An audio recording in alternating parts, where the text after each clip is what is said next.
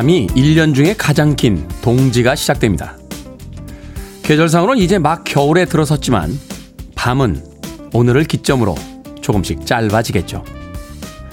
사람들이 계절을 감각하는 것은 다양해서 추운 날씨로 겨울을 느끼기도 하지만 길고 어두운 밤으로 겨울을 정의하기도 합니다. 이제 내일 아침부턴 조금씩 아침이 밝아질 겁니다. 그것을 우리가 눈치채건 그렇지 않건 말이죠.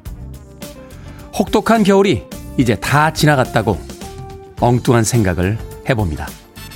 십이월 이십이일 수요일 김태현의 프리웨이 시작합니다. 한동훈님과 고승현님의 신청곡으로 오늘 첫 번째 곡 들려드렸습니다. 웸의 라스트 크리스마스 들으셨습니다. 구육칠삼님께서요. 형님 좋은 아침입니다. 확실히 변하셨네요. 크리스마스에 캐롤 절대 안 튼다고 장담하셨던 분이 첫 곡부터. 저는 그런 말 했는지 기억이 나지 않습니다. 자, 빌보드 키드의 아침 선택 김태훈의 프리웨이. 저는 클테짜 쓰는 테디 김태훈입니다. 자, 수요일의 아침이 밝아오고 있습니다. 케이 팔일이일구육이구님 굿모닝 테디. 점점 추워집니다 하셨는데 어제보다 오늘 날씨 춥습니다. 따뜻하게 예, 옷차림 잘 챙기시길 바라겠습니다. 전병태님 테디 동짓날 아침입니다. 오늘도 화이팅이라고 하셨고요. 정재훈님 테디 팥죽 데우면서 듣고 있습니다. 라스트 크리스마스 미리 메리 크리스마스 감사합니다 하셨고요. 오공사원님 출근 준비하며 청취합니다. 첫 곡부터 행복하네요. 잘 듣겠습니다 라고 해주셨습니다. 자, 첫 곡으로 들려드린 크리스마스 음악 이제 정말 며칠 안 남았죠. 이번 주 금요일이면 크리스마스 이브고 또 토요일이면 크리스마스입니다. 반가운 분들 또 사랑하는 사람들에게 선물까지는 아니더라도 따뜻한 말 한마디 꼭 준비하시길 바라겠습니다. 청취자분들의 참여 기다립니다. 문자번호 샵 일공육일 짧은 문자 오십 원 긴 문자 백 원 콩으로는 무료입니다. 유튜브로도 참여하실 수 있습니다. 여러분은 지금 케이비에스 이 라디오 김태원의 프리웨이 함께하고 계십니다. 케이비에스 이 라디오 yeah, go ahead. 김태원의 프리웨이. Our love is alive. So it begins. And since we've no place to go, let it snow, let it snow, let it snow. Stand up on your feet, yeah, step to the beat. Where will it be? Joy to the fishes and the deep blue sea. Joy to you and me. Joy to you. We don't stop the music. 프리셔스의 It's Gonna Be My Way 들으셨습니다. 일오삼구님께서요. 굿모닝 테디. 제가 결혼한 지 엊그제 같은데 벌써 삼십 년이 되었습니다. 우리 마눌 김옥선. 그동안 고생하고 수고했고 사랑한다고 전해주세요 하셨습니다. 결혼생활 삼십 년 하셨는데도 아내분에게 여전히 사랑이 묻어나는 문자를 보내주고 계시네요. 일오삼구님. 결혼 삼십 주년 진심으로 축하드립니다. 이영성님. 매일 일곱 시부터 가족들과 같이 방송 들으면서 아침 먹고 학교 준비합니다. 유튜브 방송을 같이 보는데 대전에 사는 아이들이라 서울 한강 보면서 신기해하고 사계절 변하는 도로나 케이비에스 경치를 구경하는 재미도 좋습니다. 십이월 이십이일 결혼 십사 주년 기념이라서 혹시 방송에서 아이들과 아내에게 고맙다는 이야기 나오면 좋아할 것 같아요. 사연 보냅니다. 올해 반짝이는 선물은 준비 못했지만 건강하고 무럭무럭 자라는 아이들을 보석이라고 생각합니다. 도헌이, 가원이, 엄마이자 아내 정혜진 씨 고맙고 잘 살아봅시다 하면서 이영석 씨께서 아침부터 또 한 가족의 따뜻한 아침 풍경 보내주셨습니다. 고맙습니다. 아, 결혼기념일 맞으신 분들이 꽤 많네요. 일오삼구님 앞서 삼십 주년 되셨다고 하셨는데 어, 마카롱 보내드릴게요. 어, 달달하게 결혼 삼십 주년 기념하시길 바라겠습니다. 이영성님에게는 제가 피자 한 판 보내드립니다. 아이들과 피자 나누시면서 아침마다 저희 방송 잘 즐겨주시길 바라겠습니다. 오구오육님 테디 그거 아세요? 이번 토요일은 이십일 년도 마지막 로또 추첨일입니다. 그래서 기부 겸 로또를 삼만 원어치 샀어요. 맞으면 좋고 안 맞으면 기부하는 거고 라고 하셨는데 어, 말은 그렇지만 안 맞으면 기분이 안 좋습니다. 예, 마음이 쎄하죠. 그 삼만 원 가지고 치킨에다 맥주나 사 먹을 걸 하는 생각이. 오구오육님 제가 뭐 일 등을 어, 하셔라 이런 이야기까지는 못 드리겠습니다만 음, 삼만 원 정도는 맞았으면 좋겠네요. 고호령님 이십일 일이 마지막 로또 추첨일인가요? 아, 로또에 또 큰 뜻 있으신 분들 빨리 서두르시길 바라겠습니다. 아, 서인창님 삼십 대의 마지막 생일인데 야근 당첨됐습니다. 혼자 살다 보니까요. 아침은 굶고 점심은 편의점 도시락 먹을 것 같아요. 저녁만큼은 생일인 만큼 근사한 거 사 먹고 싶었는데 이것마저 야근이라 배달 음식 먹어야 될 것 같네요. 하셨습니다. 서인창님. 즐겨보세요. 어, 인생에서 생일은 여러 번 맞게 됩니다만 그 생일날 항상 좋은 스케줄만 있지는 않더라고요. 야근이긴 합니다만 모처럼 사람들 별로 없는 사무실에서 음악도 좀 크게 틀어놓으시고 노래도 따라 부르시면서 또 맛있는 음식 시켜서 아, 오늘 내 생일 스스로 자축한다 하는 기분으로 하루 지내보시는 건 어떨까 하는 생각이 듭니다. 몇 년 지난 뒤에는 아마 올해의 생일이 꽤 오랫동안 기억에 남을 겁니다. 서인창님에게는 제가 치킨 한 마리 보내드립니다. 아, 생일에는 역시 치킨이죠. 생일엔 치킨. 자, 공이이칠님 디데이가 끝난 건가요? 옆집 갔다 오랜만에 다시 왔는데 디데이 이야기를 안 하시네요. 안 가르쳐 드립니다. 아, 얄미워서요. 옆집 갔다 오셨다고요? 네, 한번 하루 종일 궁금해 보십시오. 디데이가 끝났는지 안 끝났는지 안 가르쳐 드립니다. 이진종님의 신청곡으로 합니다. 엘빈 비숍, Fooled Around and Frail in Love.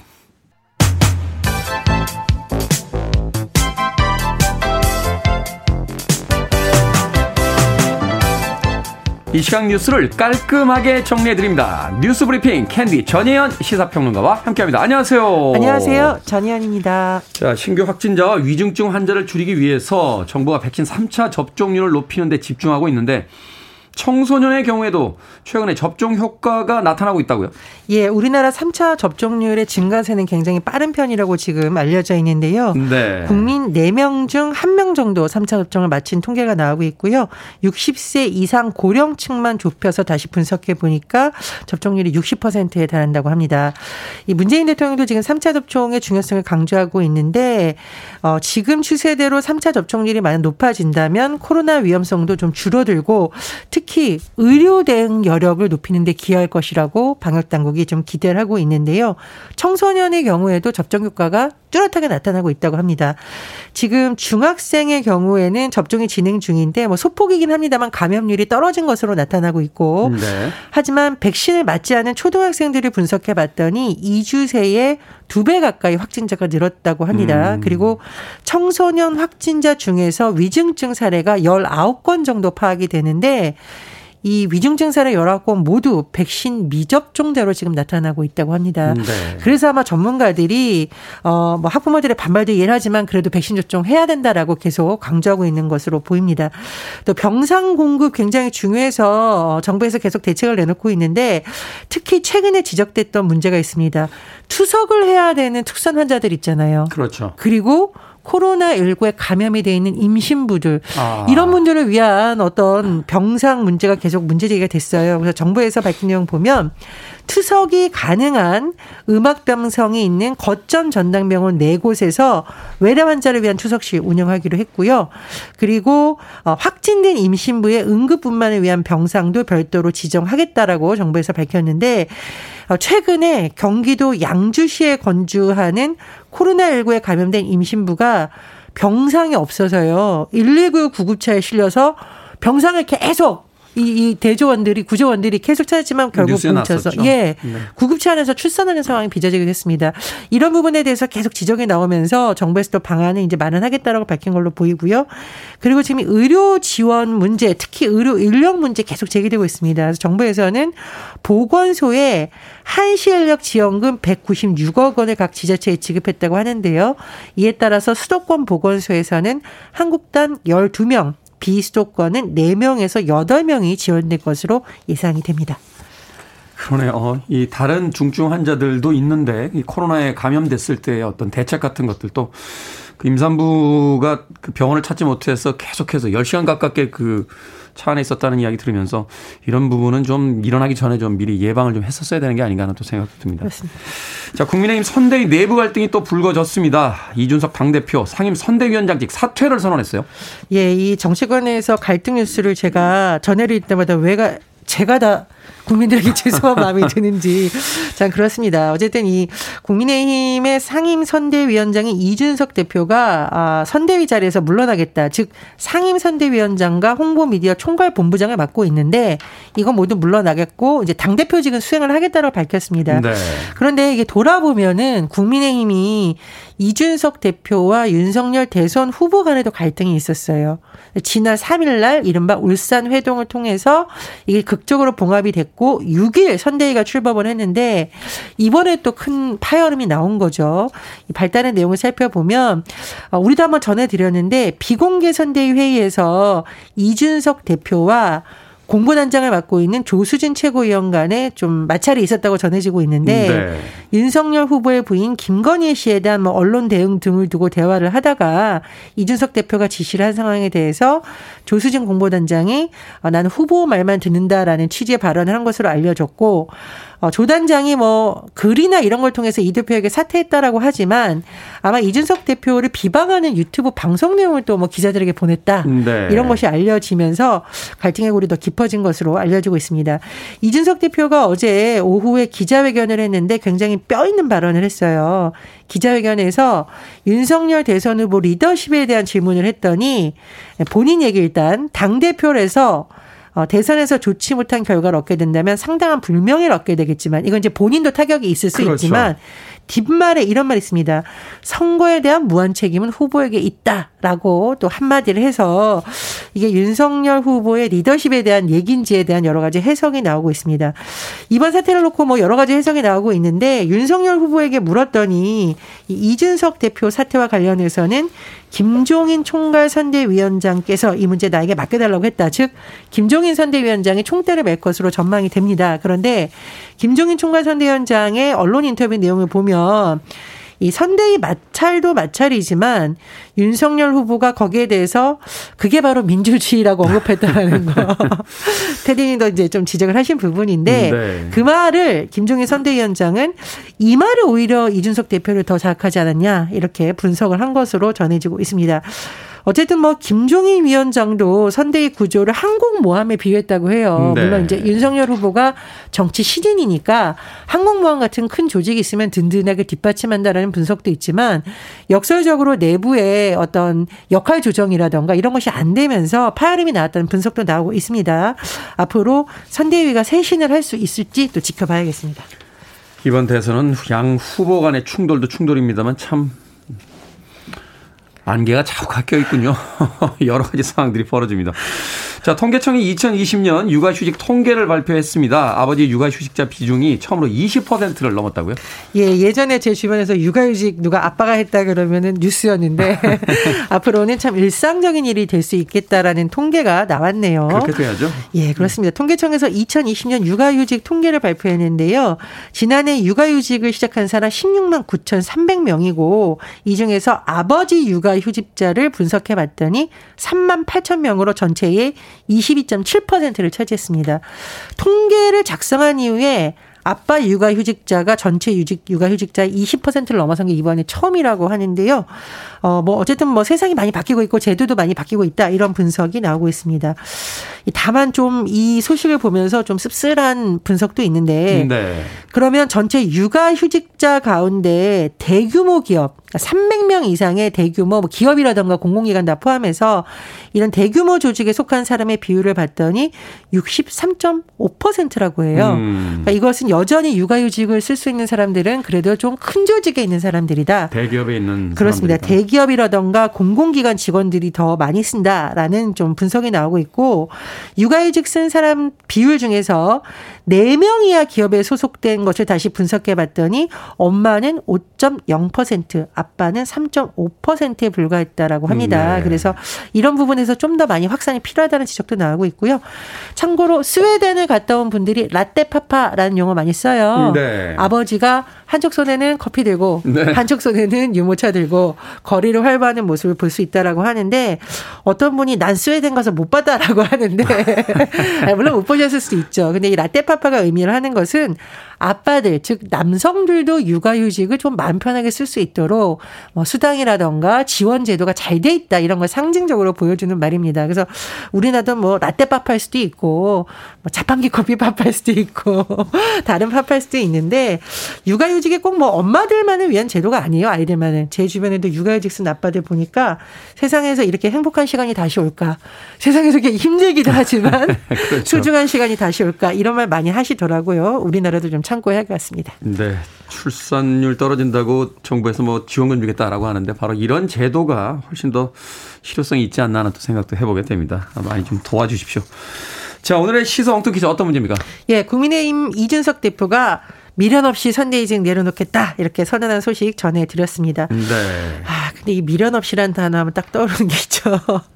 다이어트 딱 결심했는데 다이어트. 미련 없이 수많은 간식을 내려놓지 못했던 아, 것이 떠오릅니다. 미련이 자, 생기죠. 네. 오늘의 시사 엉뚱 퀴즈 나갑니다. 이 음식 다이어트의 적이긴 하지만 포기할 수 없는 대표적인 간식 중에 하나입니다. 고추장 양념을 기본으로 하지만 요즘은 뭐 크림 섞어서 로제, 이것도 많이 나오더라고요. 라면사리, 야채튀김, 순대 등 어떤 분식과도 잘 어울리는 이것은 무엇일까요? 일 번 호랑이. 갑자기요? 갑자기 호랑이가 나와요. 이 번 떡볶이. 삼 번, 아 이거 제가 웃으면 안 되는데, 지렁이. 사 번 가슴앓이. 정답 아시는 분들은 지금 보내주시면 됩니다. 재미있는 오답 포함해서 총 열 분께 아메리카노 쿠폰 보내드리겠습니다. 이것은 다이어트에는 적이지만 포기할 수 없는 대표적인 간식 중에 하나입니다. 고추장 양념을 기본으로 하지만 요즘은 크림을 섞고 로제로 드시는 분도 많습니다. 라면, 사리, 야채튀김, 순대 등 어떤 분식과도 잘 어울리는 이것은 무엇일까요? 일 번 옹, 호랑이. 자, 이 번은 떡볶이. 삼 번은 지렁이. 사 번은 가슴알이 되겠습니다. 문자번호 샵 일공육일, 짧은 문자 오십 원, 긴 문자 백 원, 콩으로는 무료입니다. 뉴스 브리핑 전혜연 시사평론가와 함께했습니다. 고맙습니다. 감사합니다.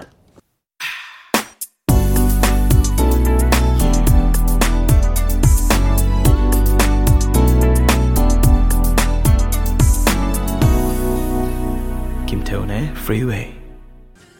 리사 키스의 Better Than You 들으셨습니다.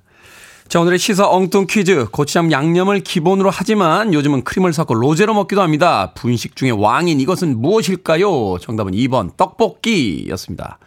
사리오공님, 떡볶이요. 어제도 퇴근 때 먹었습니다. 오늘 점심으로 어묵 순대튀김 시켜 먹고 싶어졌습니다. 하셨습니다. 삼일이공님, 고구마 말랭이요. 아, 고구마 말랭이도 맛있죠. 아, 달지 않습니까? 고구마 말랭이. 입안에 넣으면 그냥 단맛이. 어우. 팔일오팔님, 호랑이. 떡볶이 주면 안 잡아먹지, 어흥이라고 하셨습니다. 자, 칠이오사님, 해돋이요. 김태현 프리웨이 들으면서 해돋이 보내요. 하셨고요. 케이 일이이구삼팔칠칠님, 뽁뽁이. 추울 땐 뽁뽁이 필수죠. 뽀글이, 뽀글이 라면도 맛있습니다. 하셨습니다. 그러네요. 날씨가 추워지니까 아주 맛있는 간식들이 입가에 침이 고이게 합니다. 자, 방금 소개해드린 분들 포함해서 모두 열 분에게 아메리카노 쿠폰 보내드리겠습니다. 당첨자 명단은 방송이 끝난 후에 김태현의 프리웨이 홈페이지에서 확인할 수 있습니다. 콩으로 당첨이 되신 분들은요, 방송 중에 이름과 아이디 문자로 보내주시면 모바일 쿠폰 보내드리겠습니다. 문자 번호는 샵일공육일, 짧은 문자는 오십 원, 긴 문자는 백 원입니다. 조혜경님, 투덜이랑 카풀하면서 방송 듣는데요. 운전 중이라 문자 못 보낸다고 늘 투덜거려요. 조수석에 제가 대신 보냅니다. 바, 당첨되면 운전하는 친구에게라고 하셨습니다. 투덜이 친구분하고 카풀하면서 다니시는 모양이군요. 옆에서 운전한다고 문자 못 보낸다고 투덜거리신다는데 운전하실 때 문자 보내시면 안 됩니다. 아, 조혜경님, 제가 아이스크림 교환권 보내드릴게요. 이, 삼인용이니까 옆에 있는 투덜이랑 맛있게 나눠 드시길 바라겠습니다. 김지혜님, 섹시한 시그널 목소리 김태원의 프리웨이. 일어나야 되는데 안 일어나고 싶습니다. 하셨습니다. 아, 일어나야 되는데 안 일어나고 싶다. 못 일어나겠다. 하지만 김태원의 프리웨이의 그 목소리는 섹시하다. 지혜님, 일어났어요. 일어나셔야 됩니다. 강북강변엔 벌써 차들이 많고요. 지혜님의 경쟁자는 벌써 출근하기 시작했습니다. 지혜님, 일어났어요. 홍당무님의 신청곡으로 합니다. 플레이어 베이비 컴백.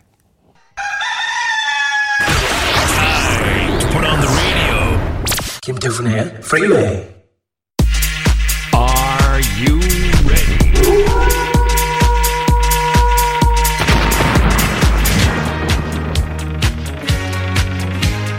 박경환님께서 상담 어떻게 합니까? 하고 물어오셨는데 방송 중에 그냥 보내주시면 됩니다. 결정은 해드릴게. 신세계 상담소.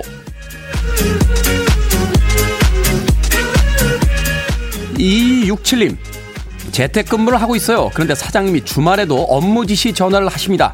최근 삼 주 연속으로 전화를 하시는데 한마디 할까요? 아니면 그냥 무시하고 전화 받지 말까요? 그냥 무시하고 전화 받지 마세요. 말로 해서 될 뿐이면 주말에 전화 안 하십니다.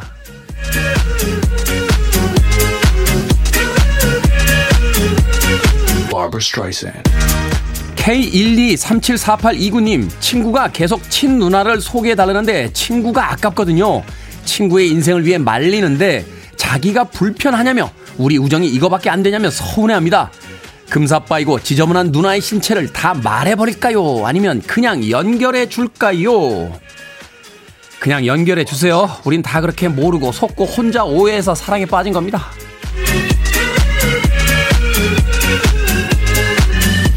장진님, 엄마께서 건강에 좋다며 아침마다 낫또를 챙겨주시는데요. 솔직히 제 취향이 아니어서 못 먹겠어요.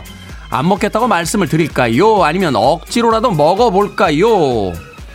안 먹겠다고 말씀하세요. 그래야 다른 반찬을 해주실 거 아닙니까?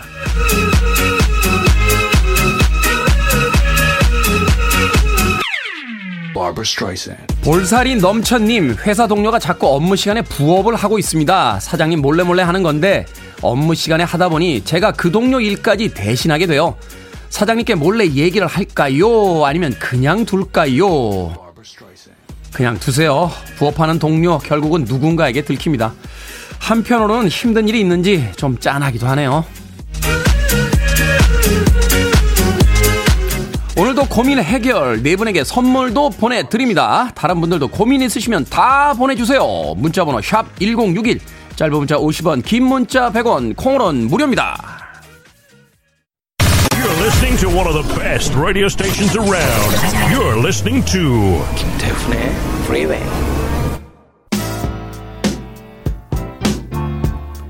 빌보드 키드의 아침 선택 케이비에스 이 라디오 김태현의 프리웨이 함께하고 계십니다.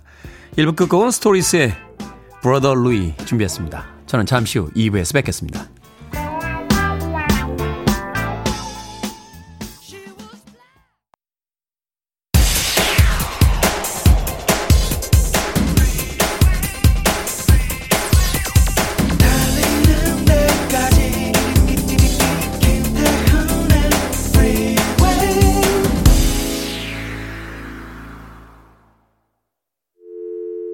I need your arms around me. I need to feel your touch.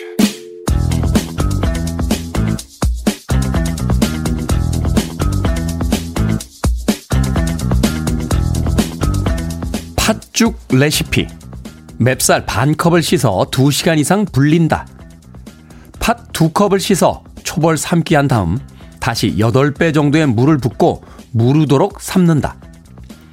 삶은 팥을 소쿠리에 건져 으깨면서 껍질은 버리고 앙금은 가라앉힌다. 팥물에 앙금이 가라앉으면 운물만 따라내 끓이다가 불린 맵쌀을 넣고 죽을 쏜다. 쌀이 물렀으면 앙금을 조금씩 넣어가며 잘 저어 끓인다. 죽이 거의 다 익으면 새알심을 넣고 기호에 따라 설탕과 소금으로 간을 맞춘다.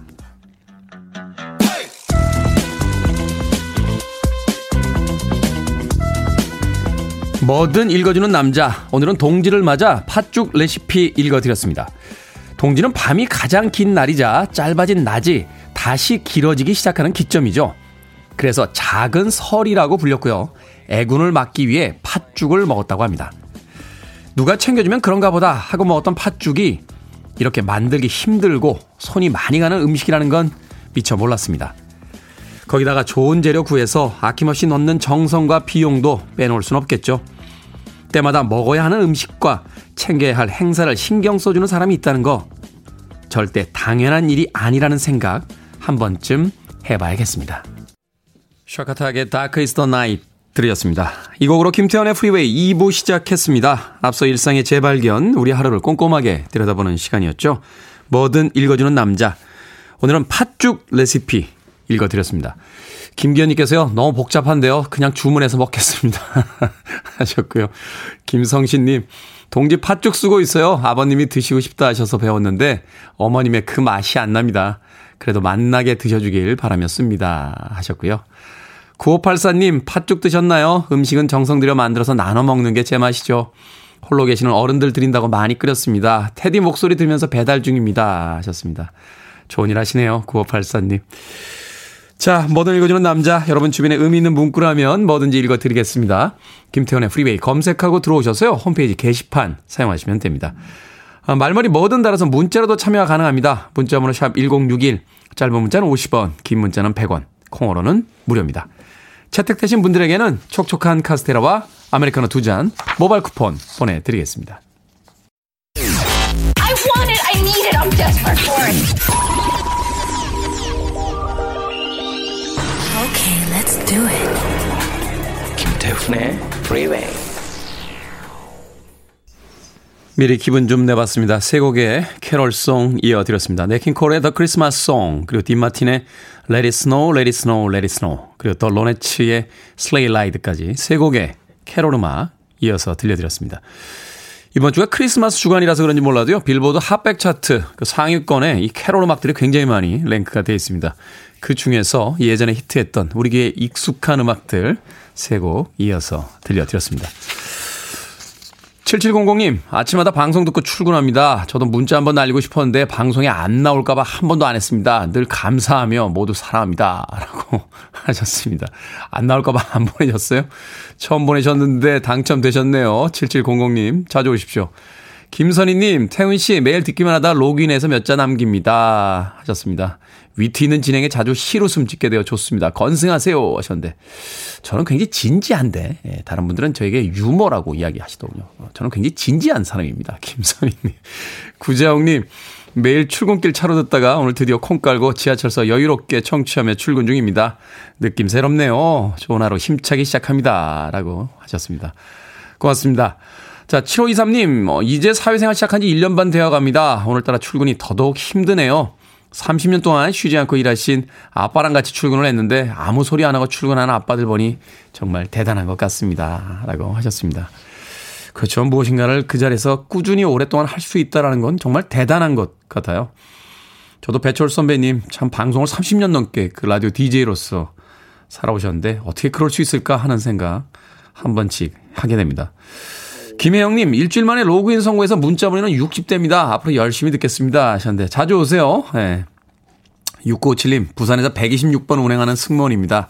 좋은 방송 감사해요. 라고 하셨는데 백이십육 번 그 차에서 듣고 계시군요. 어, 방송 틀어주셔서 제가 더 감사합니다. 육구오칠님. 아, 오이공삼님께서요. 오늘 아침도 시동 소리와 함께 태훈 아재의 목소리와 함께합니다. 크리스마스가 코앞인데 아재가 주시는 카스테라가 먹고 싶어요. 우리 아그들과 먹을 수 있게 카스테라 맛 주이소. 하셨습니다. 오이공삼님, 와, 당당하신데요. 드려야죠. 카스테라와 아메리카노 두 잔 보내드리겠습니다. 아이들과 함께 맛있게 들어 주이소. 오이공삼님. 김영희님의 신청곡으로 합니다. 수지 콰트로와 크리스 노만이 함께한 트럼블린 듣습니다.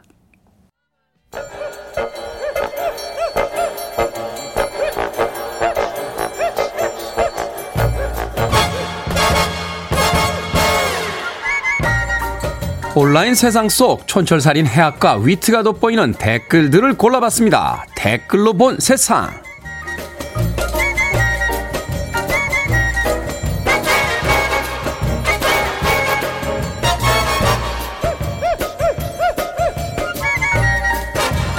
첫 번째 댓글로 본 세상. 판매가 육억 원 이상인 슈퍼카 주인이 주차비를 내지 않고 도망쳐 논란이 되고 있습니다. 이 차는 높이가 일반 세단형 차량보다 삼십 센티미터 이상 낮은데요. 차단봉 아래로 지나갈 수 있다는 점을 악용해서 주차비 육만 원을 지불하지 않고 빠져나간 겁니다. 이 장면이 뒷차 블랙박스에 그대로 찍혀 온라인에서 퍼지고 있는데요. 여기에 달린 댓글들입니다. 케이제이나인님. 좋은 차와 많은 돈이 소유자의 인격을 담보하는 건 아니군요. 유님, 주차비 모아 모아 차량 유지하나 봐요. 윗부분 쓸려서 스크래치 났을 텐데 그건 괜찮나 보죠. 참, 카푸어라는 이야기가 종종 들립니다만 이분이 그러신 건가요? 좋은 차를 타는 건 폼을 잡으려는 건데 육억 원짜리 차 사시고 육만 원 아끼려다가 참 폼 안 납니다.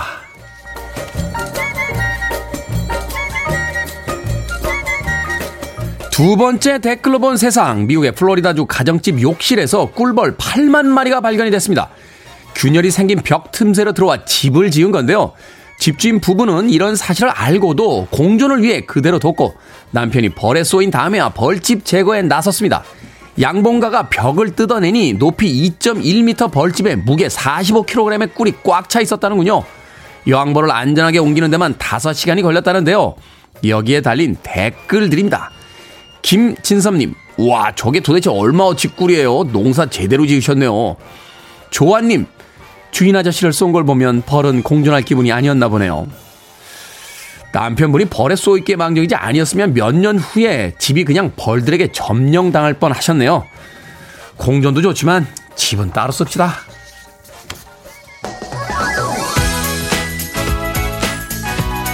S클럽 칠입니다. Bring it all back.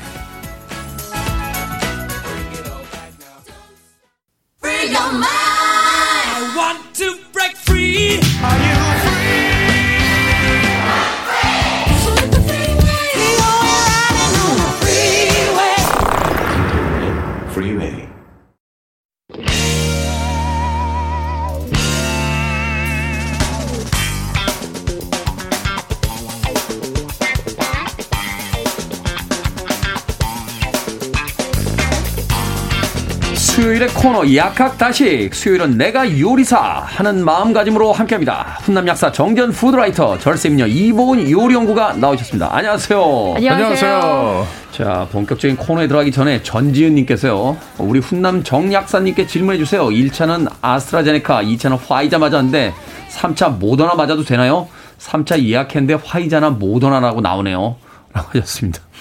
상관없습니까? 네, 교차 접종이 사실 효과가 더 좋고요. 네. 이제까지는 뭐 여기에 대해서 연구할 기회가 많지 않았지만 요번에 이제 코로나십구 백신하고 관련해 가지고는 뭐 괜찮은 걸로 효과가 음. 더 좋고 사실 뭐 안전이나 이런 데도 별 문제가 없기 때문에 그렇게 되는 거니까 걱정하지 않으셔도 됩니다. 그렇군요. 저도 일 차 아, 아스트라제네카 맞고 이 차 화이자 맞고 일월 칠일 날 이제 삼 차 맞는데 저도 화이자나 모더나 이렇게 나오더라고요. 네, 저는 이미 삼 차 화이자를 맞았습니다. 아, 아스트라제네카, 저도 삼 차 화이자, 화이자. 화이자 맞았습니다. 그렇군요. 네, 네. 두 분은 끝내셨군요. 네. 저는 신년에 맞도록 하겠습니다. 자, 오늘의 요리 재료는 배추입니다. 배추. 겨울 배추. 아, 달죠. 특별히 더 맛있는데 그렇죠. 다른 계절 배추와의 차이점이 왜 생기는 겁니까? 이게 보통은 이제 온도가 가장 민감한데요. 네. 이렇게 우리가 단단하면서도 맛있고 속이 꽉 찬 배추는 사실 영상 십오 도에서 십팔 도 정도의 온도가 가장 적당합니다. 영상 십오 도, 십팔 도. 네. 여기서 좀 내려가면 배추가 얼고요. 얼고요. 여기서 너무 온도가 높으면 배추가 녹아내려요. 그래서 딱 요 상태가 굉장히 좋은데 요 상태에서 바람도 적당하게 찬바람이 불고 음. 그다음에 수분량, 그러니까 비 오는 강수량이 좀 적당하면 네. 정말 잘 자라죠. 우리가 배추가 옆으로만 커지면 되는 게 아니라 옆과 키가 같이 커야 되거든요. 아, 그렇군요. 그래서 우리가 김장을 할 때 사실 우리가 김장할 때는 겨울 배추가 아니라 늦가을 배추예요. 늦가을 배추. 네, 그래야 가장 맛있는 김장 김치를 드실 수가 있습니다. 그리고 그 늦가을 배추가 이월까지 우리가 먹는 는다고 생각을 하면 네. 무르지 않고 그 아삭아삭한 맛이 그대로 유지가 되죠. 아, 그렇군요. 우리가 네. 지금 겨울 배추가 가장 맛있다라고 하는데 이게 겨울에 재배된 게 아니라 늦가을에 그쵸? 나온 거를 네, 지금 맞습니다. 우리가 이제 유통을 네, 해서 이제 네. 받게 되니까 네. 아, 그렇군요. 근데 예전 배추는 지금 배추만큼 이렇게 풍성하지가 않았다는 이야기가 있던데 이건 뭡니까? 원래 이제 우리가 토종 배추, 조선 배추라고 하는 것들은 결구 배추가 아닌 경우가 많아요. 결구 배추는 또 뭐예요? 결구라는 게 이제 잎 속에 또 잎이 있고 이렇게 그 배추 포기 보시면은 네네 이렇게 참 곁으로 잎이 여러 아, 겹으로 그렇죠. 잎이 여러 겹으로 돼 있잖아요. 네. 근데 이제 우리 토종 배추는 그렇지 않고 그냥 잎이 그 듬성듬성 나 있는 것처럼 보이는 아, 이게 꽉 차 있지 네. 않고 네. 겹이 네. 여러 개가 있는 게 아니고 우리가 그 옛날에 아버님 어머님들이 텃밭에서 일고 오는 배추가 있어요. 그거를 네. 가지고 바로 고갱이 배추라고 그랬어요. 고갱이 그냥 고실고실하게 아. 적당하게만 되어 있다고. 근데 고배추가 굉장히 고소하고 영양이 결집되기 때문에 굉장히 맛있어요. 맛있죠. 그래서 저도 일부러 네. 어, 김장김치 담아놓고 고갱이 배추 찾으러 다녀요. 한 대여섯 포기 정도 있으면 바로 담으려고. 아, 이게 그렇군요. 이제 맛이 좋은데 단점이 하나가 네. 양이 적잖아요. 양도 좋고요. 네. 그 다음에 혹시라도 냉해나 이런 게 오면은 음. 아 약하군요. 네, 그 이제 소위 이제 중국 배추, 호배추라고 하는 그런 쪽 계열들은 잎이 굉장히 여러 겹이니까 혹시 냉해가 와도 네. 겉에 한두 잎 파리만 이렇게 떼버리면 아, 괜찮은데 네. 안에가 이렇게 단단하게 돼 있으니까. 그래서 이제 관련해가지고 천구백오십 년대 우장춘 박사가 이제 우리나라에 와가지고 품종 개량을 음, 많이 했죠. 개량을 어, 우장춘 네. 박사님께서 씨 없는 수박만 만드신 게 아니에요? 배, 배추도, 배추도 개량을 하셨어요? 네, 네. 맞아요. 오. 약간은 아쉽지만 이제 중국 그 배추를 음. 중심으로 해서 개량을 해가지고 네. 맛은 아까 말씀하신 것처럼 네. 사실 토종 배추가 이파리 수는 좀 적지만 훨씬 네. 맛있고 고소하고 음. 하거든요. 근데 이제 좀 김장 담기 좋은 배추로 음. 된 거죠. 음. 그렇군요. 양도 느리고 저 냉해에도 좀 견딜 수 있는. 네. 그런 또 개량 배추를 만드신 우장춘 박사님 다시 한번 감사의 말씀 감사합니다. 네. 자 가끔 배추 겉잎범위에 까만 점들 박혀 있잖아요. 그 눈이 안 좋으면 안 보긴 합니다만 그 보다 보면 이거 뭐 되나 뭐 이런 생각하면서 뭐 된다고 누가 그래서 그냥 먹긴 하는데 이거 뭐 뭐 때문에 그런 겁니까? 일단 드셔도 되고요. 네. 요거는 정확한 원인은 아직까지 모릅니다. 아 근데, 그래요? 네네. 하지만 원인 중에 하나로 생각이 되는 게 뭐냐면요 질소 비료가 뭐 필요한 것보다 조금 많이 주어지게 되면 네. 그럼 이제 이게 생기는 걸로 알려져 있고요. 질소 비료를 좀 많이 주게 되면 네. 어. 그리고 또 날씨. 날씨가 흐리잖아요. 네. 햇빛이 이렇게 좀 이렇게 없는 어, 그런 흐린 날씨가 계속되면은 좀 생길 수 있는 걸로. 근데 흐린 날씨가 사실 배추 맛엔 좋아요. 음. 말씀하셨던 것처럼 배추가 더 단맛이 강해지고 너무 해가 세면 이제 수분이 많이 날아가고 네, 그러니까 또 아. 배추과 식물들은 이렇게 입을 톡 쏘는 맛에 음. 화합물이 많이 생기는데 네. 날씨가 이렇게 흐린 날씨가 계속되면 그런 성분이 또 덜 생기니까 아. 그래서 가을 겨울 배추는 맛이 순하고 달죠. 이야, 이게 참 네. 농사 짓는 게 쉬운 일이 아니에요. 그 그럼요. 채소 종류마다 음. 날씨도 다 다르고, 뭐 고추는 또 해가 쨍쨍 나야 또 맵다라고 하는데 배추는 또 그런 것이 아니다. 자, 배추잎 말려서 우거지로 먹기도 합니다. 네, 네. 그냥 배추를 먹을 때와 우거지로 먹을 때 맛과 뭐 영양소 이런 데서 또 차이가 있나요? 차이가 많죠. 많아요? 요거는 사실 우거지는요. 우리가 배추의 겉잎을 떼서 네. 그거를 삶아서 말려놓은 게 바로 우거지거든요. 아, 한번 살려 삶았다가 또 말리는군요. 그렇죠. 어. 우리가 그냥 말리면 이게 나중에 바스러지기 때문에 꼭 네. 삶으셔야 돼요. 아, 삶을 때 약간의 소금을 넣고 파랗게 삶아서 그다음에 말리는데 꼭 그늘에서 말려야 누렇게 뜨질 않아요. 음. 그래서 나중에 요거를 우거지 국 끓이거나 뭐 우거지 나물 할 때도 이 파란 게 그대로 살려 있거든요. 근데 이 우거지가요 굉장히 영양이 좋아요. 아 그래요? 일단은 칼슘이 풍부한데요. 우유의 삼십 배. 우유의 삼십 배요? 네. 그다음에 베타카로틴이라고 아시죠? 네네.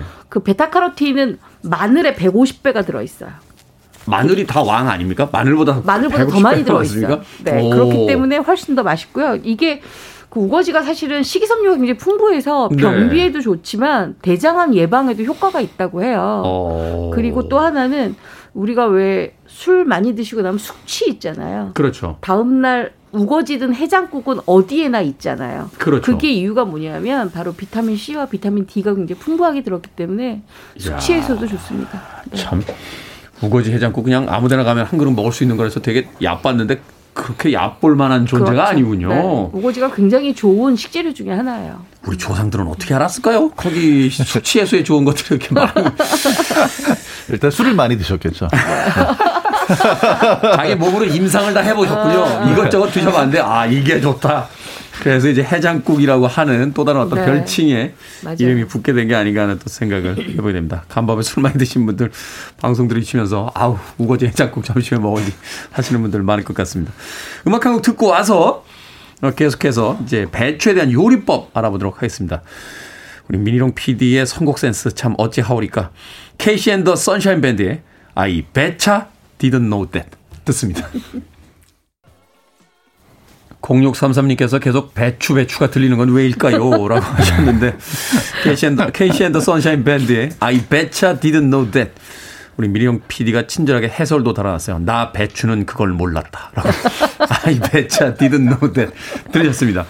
자 빌보드 키드의 아침 선택 케이비에스 이 라디오 김태훈의 프리웨이 절세미녀 이보은 요리연구가 그리고 훈남 약사 정재훈 푸드라이터와 약학다시 함께하고 있습니다.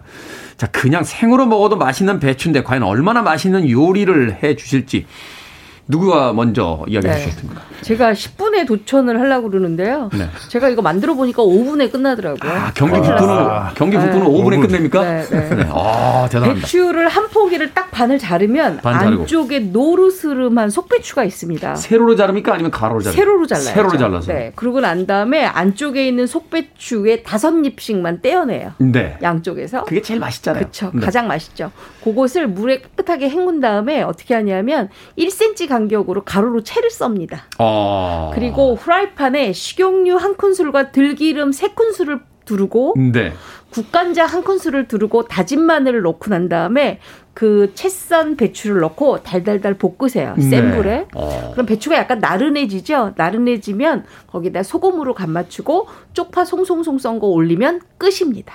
우와. 오늘 배추채나물 이렇게 해서 잡수시면 요거요. 밥에 비벼 먹어도 좋잖아요. 그러네요. 요거 정말 마른 김에다가 네. 밥 한 술 올려놓고 요거 딱 한 젓가락 올려놓고 싸먹죠. 정말 맛있습니다. 완전 건강식에다가. 네, 네. 그리고 굉장히 달고 맛있어요. 그러네요. 그 네. 속잎은 사실은 된장만 찍어 먹어도 그냥 그렇죠. 먹어도 맛있잖아요. 그냥 먹어도 맛있죠. 그걸 네. 들기름까지 넣어서. 네. 아, 오 분에 끝낼 수 있는 경기 북부의 네. 절세미녀 이보은 요리원과 여기에 대항하는 경기 남부의 훈남 약사 정재훈 푸드라이터 어떤 요리법입니까? 배추를요. 네. 아, 그냥 먹기 좋은 사이즈로 썰어 주시고요. 네. 그다음에 밥 지을 준비하시고. 밥 지을 준비. 네, 밥 너무 많이 지으면 시간 오래 걸리니까. 네. 네. 밥에다가 이제 밑에다가요. 네. 팬에 그 들기름 먼저 좀 이렇게 넉넉하게 깔아 주시고. 들기름을 깔고. 네, 그다음에 밥 지을 때처럼 그 쌀 씻어 가지고 올리고. 아, 팬에다가. 네, 프라이팬에다가. 네, 네. 그리고 물도 뭐 평상시처럼 하시고요. 네. 어, 물 하기 전에 배추 아까 그 준비된 거 있죠? 그거 네. 준비해 놓으시고 넣지는 마셔야 되고요. 아직, 아직은 넣으면 안 돼요. 네네. 불 켜서 물이 끓기 시작하면. 물이 끓기 시작하면. 그때쯤에 이제 배추를 위에다가 수북이 얹어주시고, 어... 칠 분 정도. 요거 시간이 십 분이 넘어갈 수 있거든요. 그래서 네. 물이 끓을 때부터 시간을 잽니다. 네. 네. 그렇게 해서. 네, 칠 분 정도 하셔가지고. 물 금방 끓어요. 아, 네, 요새는 네. 물 한 일, 이 분이면 끓습니다. 네네. 네, 그래서 네. 십 분 안에 끝을 네. 내셔가지고 네. 살짝 뜸들이신 다음에 비비면서 아까 그 노래 있잖아요. 틀어, 네. 틀어놓고 네. 배추 비비는 노래 이렇게 하면서 아이, 이렇게 아이 배추 비비는 노래 네. 틀어놓고 네, 그래서 배추 그렇죠. 네. 그 양념장 탁 넣으셔서 비벼주시면 아~ 맛이 배추밥이네. 배추밥. 네, 배추밥. 배추밥. 네. 야 요새 배추는 역시 대세가 네. 밥하고 비비거나 맞아요. 김에다 에, 싸거나 에, 에. 아, 그렇죠. 노래 꼭 틀어놓고 이렇게 비벼주세요. 네. 알겠습니다. 자 최근에 근데 에스엔에스 보니까요 배추 전들을 그렇게 붙이시더라고요. 맞아요. 제가 아, 재작년부터 배추전 붙여서 에스엔에스에 많이 올렸는데요. 네. 배추전은 경상도 요리라고 알고 계시잖아요. 그렇죠. 근데 아랫지방에 가니까 다 이렇게 배추전 잡수시더라고요. 어. 근데 배추전 하실 때 가장 중요한 포인트가 있습니다. 일단 소금물에 배추 헹구셔야 되고요. 그다음에 소금물에 배, 헹궈야 네, 된다. 소금물에 헹구셔야지 간이 딱 맞습니다. 음, 그다음에 배추를 헹구고 난 다음에 도마에 얹고 어, 배추 윗부분 줄기 부분 있잖아요. 이 부분이 굉장히 억세잖아요. 그래서 칼등으로 그렇죠. 약간 자근자근 눌러주시는 게 가장 좋습니다. 아, 고기, 고기를 이렇게 잘라내는 건 아니고 이렇게 그치, 자근자근, 자근자근 눌러달라. 네, 네. 아. 그리고 난 다음에 메밀가루 반 컵에 밀가루 반 컵을 섞어서 음. 어, 차가운 물로 반죽을 합니다. 아주 음. 걸쭉하게. 걸쭉하게. 그래서 그것을 담가요. 배추에다가 네. 그래서 후라이팬에다가 식용유와 들기름을 일 대 일로 하고 나서 아. 부쳐냅니다. 부쳐내서 뜨거울 때 손으로 쭉 찢어서 아. 입안에다가 이렇게 위서부터 이렇게 아유. 넣고 잡수시면 정말 이 배추 맛은 환상이죠. 아, 네. 그러니까요. 이, 일단 비주얼부터 그러니까 네. 한 입이 탁 이렇게 붙여져 있으면 음. 진짜 그것만으로도 굉장히 그 시각적으로도 맛있게 네. 느껴지잖아요. 절대로 배추전은 칼로 썰면 안 됩니다. 손으로 찢어서 잡수셔야 돼요. 손으로 찢어서. 네. 네. 김치전 먹듯이. 젓가락으로 쫙 찢으면 멋있어 그, 보이잖아요. 그, 그, 그 남자가. 쾌감. 그 네. 김치전도 이렇게 젓가락을 네. 사이에다 탁 넣고 네. 쫙. 쫙. 그렇죠. 아. 서양 사람들이 막 박수. 오! 예전에 누가 저, 조인성 씨인가요? 누가 이렇게 드라마에서 쫙 찢었는데 아, 그 손 매무새가 너무 이쁘던데. 제가 몇 주 전에 강동구에서 와인 막다가 이렇게 한번 지나가는 거 봤는데 에휴. 어쩜 그렇게 젓가락처럼 다리도 기신지. 아, 정말. 아. 네, 정말. 아, 다리 진짜 길더라고요. 전 그, 게장집에서 한번 봤는데. 네. 그 몇몇 패션 디자이너 분들이 그 외국에서 옷 가져오면요. 네. 기장 안 줄이고 입을 수 있는 배우가 두 명 있대요. 강동원 씨하고 조인성 씨. 아. 음. 역시. 배추전 얘기하다 갑자기 조인성 씨. 자, 경기 남부에서 배추전 즐겨 먹습니까? 아, 저희 굉장히 쉽게 만들어 먹습니다. 어떻게 먹습니까? 왜냐면 저희는 그냥 부침가루를 사다가요. 네. 음. 배추를 씻은 다음에 그 이파리 이렇게 떼놨잖아요. 그 씻은 물기 남아 있는 거에다 그냥 부침가루를 살살 묻혀서 아. 네. 그 다음에 이제 저 후라이팬에다. 야, 그냥, 그냥 부침가루로만 해도 맛있는. 예, 예. 자, 이 찍어 먹는 장 좀 알려주세요. 네, 간장은요 일단 진간장 준비하시면 되고요. 양조간장도 괜찮습니다. 네. 진간장 두 큰술에 생수 한 큰술을 넣게 되면 아, 물, 약간 희석이 되겠죠. 아, 물을 넣어서 희석하는군요. 거기에다가 네. 식초 반 큰술을 넣습니다. 음. 그리고 약간 새콤하죠. 네. 거기에다가 깨소금을, 깨소금. 그러니까 깨소금을 약간 이렇게 비벼가지고 통깨를 음, 음. 바로 그냥 고소하게 한 한 큰술 정도 비벼서 넣잖아요. 그러고 난 다음에 바로 향이 확 올라오잖아요. 그렇죠. 네. 그러고 난 다음에 이제 구워놓은 배추전을 축 찢어놓은 거를 딱 입부터 이렇게 딱 적셔가지고 이렇게 해서 딱 잡수셔야지 아~ 이게 맛있습니다. 장은 약간 희석하는 게 괜찮은 것 같아요. 되게 푹 찍는 맛이 있어요. 맞습니다. 너무 짜면 이렇게 살짝만 음. 찍어야 되니까. 네. 그래서 저희는 안 되면 계란간장이라는 말이 있죠. 경기남부에는. 안 되면 계란간장이 뭡니까? 계란 그 밥 만들 때 쓰는 간장은 네. 원래 덜 짜게 나오거든요. 아~ 그래서 저희는 그냥 그걸 씁니다. 희석을 잘 못하고. 아, 그러, 그런 네. 게 나와 있어요? 네네. 역시 역시. 마트가 없었던 백 년 전은 얼마나 불행했을까 하는 생각을 해봐야 됩니다.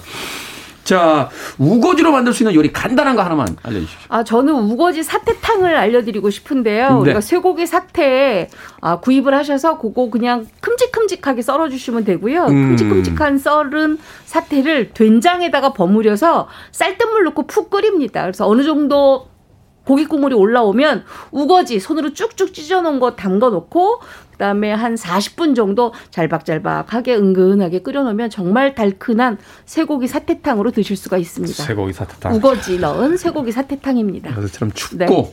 또 연말인데 음. 사실은 경제적 상황도 좀 만족할 때 그런 네. 거 한 그릇 탁 먹으면 또 아이, 그럼 든든, 용, 용주가 힘이 나잖아요. 음. 네, 역시 음식의 모든 것들이 담겨져 있지 않나 하는 생각 해보게 됩니다. 밥식 먹을 식자를 쓰는 약학다시 오늘은 배추요리법 소개를 해드렸습니다. 이보은 요리연구가 정재훈 약사와 함께했습니다. 고맙습니다. 고맙습니다. 감사합니다.